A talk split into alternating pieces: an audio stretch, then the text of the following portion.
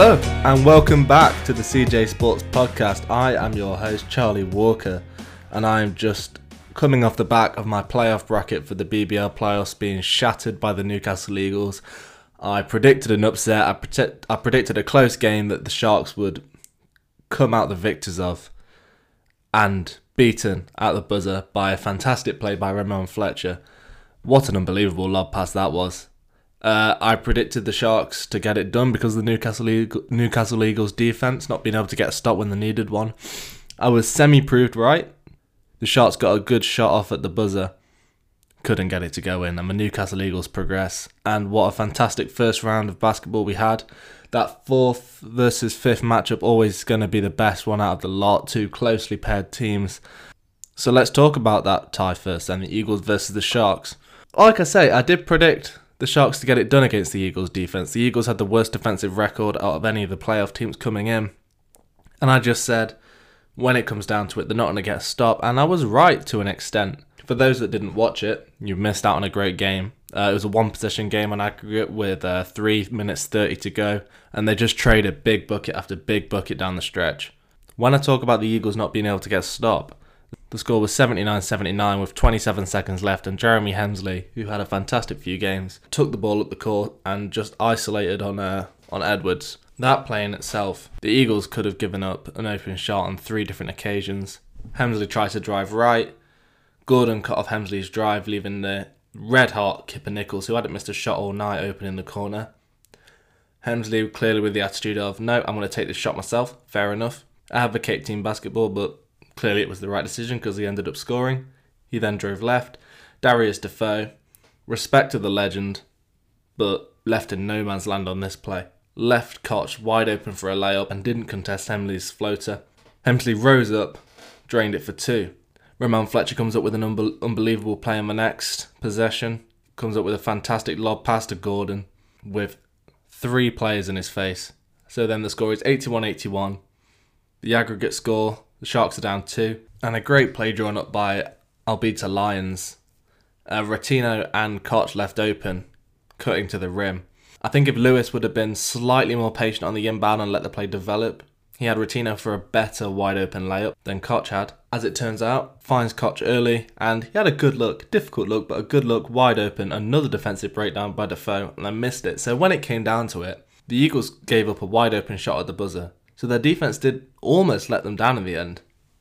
But credit where it's due, they got it done, they proved me wrong. My bracket's done already, I predicted a fantastic game. It was a fantastic game. With that first leg between Jeremy Hemsley and Fletcher, it really did live up to the billing. Uh, Hemsley with twenty-one, Fletcher with eighteen. Kipper Nichols in the second leg as well, nine for nine, twenty points. Fantastic series between two really, really hard fighting teams. And yeah, the Eagles progress and they go and play the Riders, who really blew the Flyers out of the water in the first leg. That was done after the first leg. twenty-nine point win. Um, holding the Flyers to two for twenty-three from three. I said before the game, the Riders with the league's best interior defence. That means the Flyers are going to have to be able to shoot over them efficiently, and they couldn't get it done. And that really was the downfall. Uh, two for twenty-three from three, and then twenty-five for seventy-five against the best ranked B B L defence. Now, it wasn't always a foregone conclusion. Uh, that first half, thirty-three to thirty in the Riders' favour. Eric Lockett putting on a show in that second quarter. He scored fifteen in the first half and eight consecutive points in the second quarter to keep it close. But then The Riders, the Riders' offense just clicked into gear. Won the third quarter, thirty-two to fifteen, and that was the tie then and there. One quarter, and that's that's your lot. They shot fifty-five percent from the field after a bad shooting first half, and put the game to bed. Um, the Flyers in the second leg did make a good account of themselves. They seemed to play better with that weight off their shoulders. No expectation, down twenty-nine. Just wanted to put in a good performance. They shot ten for twenty-six from three, so the pressure really did help them. Um, they were competitive in the fourth quarter in the second tie. Clearly, I don't think when they're playing in that situation, I'm really worried about the aggregate score. And Mo Walker as well for the Riders. What a fantastic comeback from him. Really made a statement. I mean, the guy's been sat out two years from injury. One season-ending injury on one hamstring. Comes back the next season. Injures the other one. Looks like he's done for the year. Comes back and now really looks up to pace. He makes this team so dangerous. In the absence of Ali Fraser, he stepped up, and now they just have so many ways to beat you. They had so many ways to beat you before. Now they have that battering, bruising Mo Walker, who got efficient, productive points, led the bench unit on both legs, and was one of the five double-digit scorers in the first leg and six in the second leg. They have so many players that could beat you all over the floor. They're going to be a tough match for the Eagles. And yeah, really brushed aside the Flyers. It really did look like a one versus eight matchup.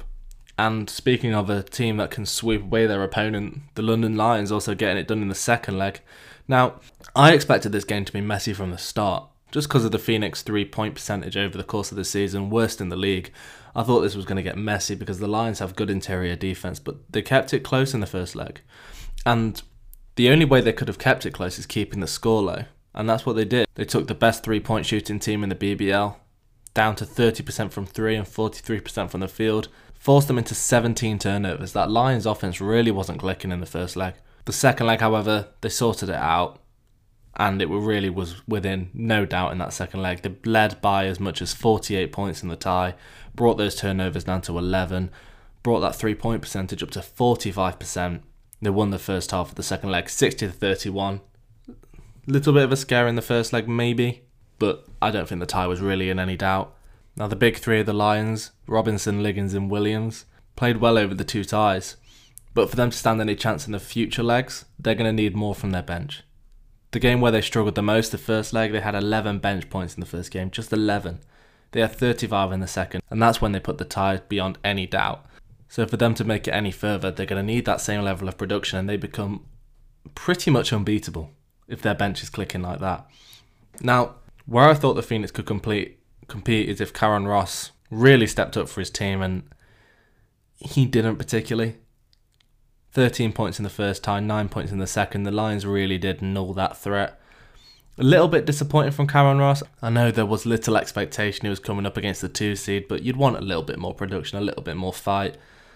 Not going to hold it against him too much, but he was really the best chance of making some noise, and really kind of failed to do so. Nobody really stepped up to the Phoenix. And yeah, after an exciting first leg, second leg, absolute dominance from the Lions. And the final tie, the Lions progressed to go play the Plymouth Raiders, who in similar fashion really did struggle to get through that first leg. And for similar reasons. The Raiders' big three in uh, Ricky McGill, Ashley Hamilton and Mike Morsell, Those big that big three scored one hundred twenty-three points of the team's one hundred ninety in the two games. Okay, it might be good enough to beat the Worcester Wolves, and it's not going to be good enough to beat the Lions. They're going to need more. They can't rely on those big three to get them through every single tie. Ricky McGill, absolutely fantastic over those two legs. twenty-nine points in the first, twenty-eight in the second. Averaged twenty-eight point five points, six point five assists and six point five rebounds over the two games. My question is, can he continue that hot form going into the Lions game?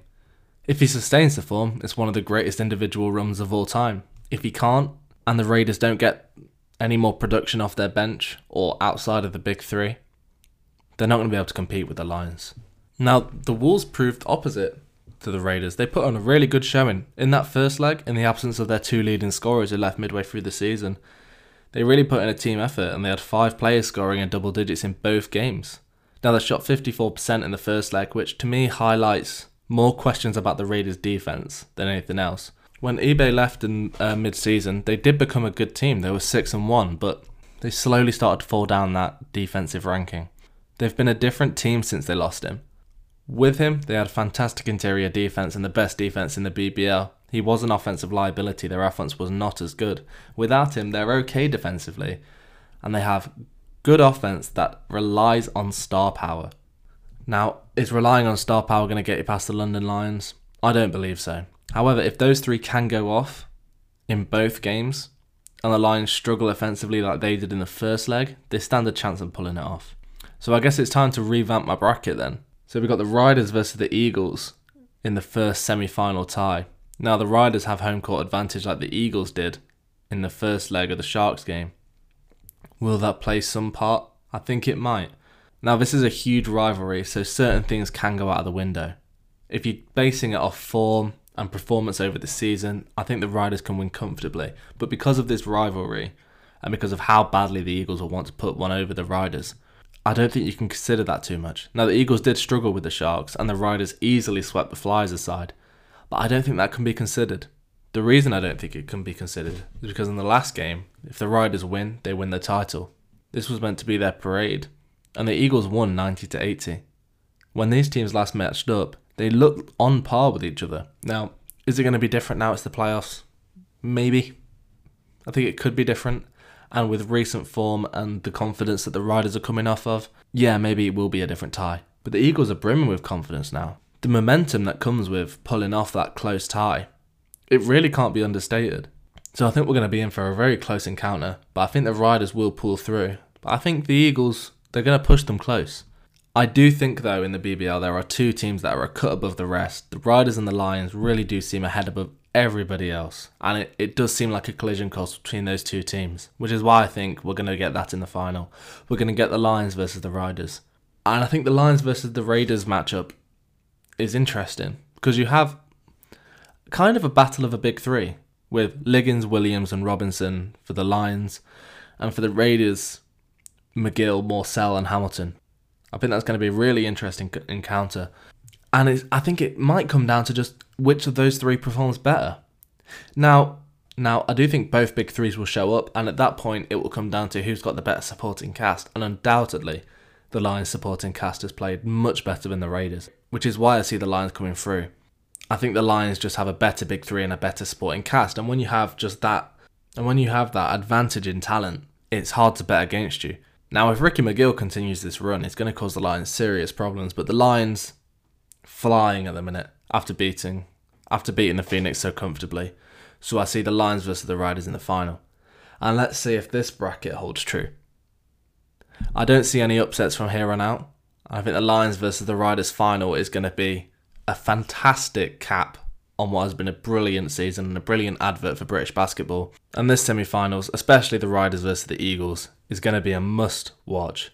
I think everybody's going to be having a fantastic time watching those games. And there really is nothing like playoff basketball. There really is nothing like coming down to the last few seconds and knowing if you lose, your season is over. And that's what we got with the Eagles versus the Sharks. That is basketball at its best, and long may it continue.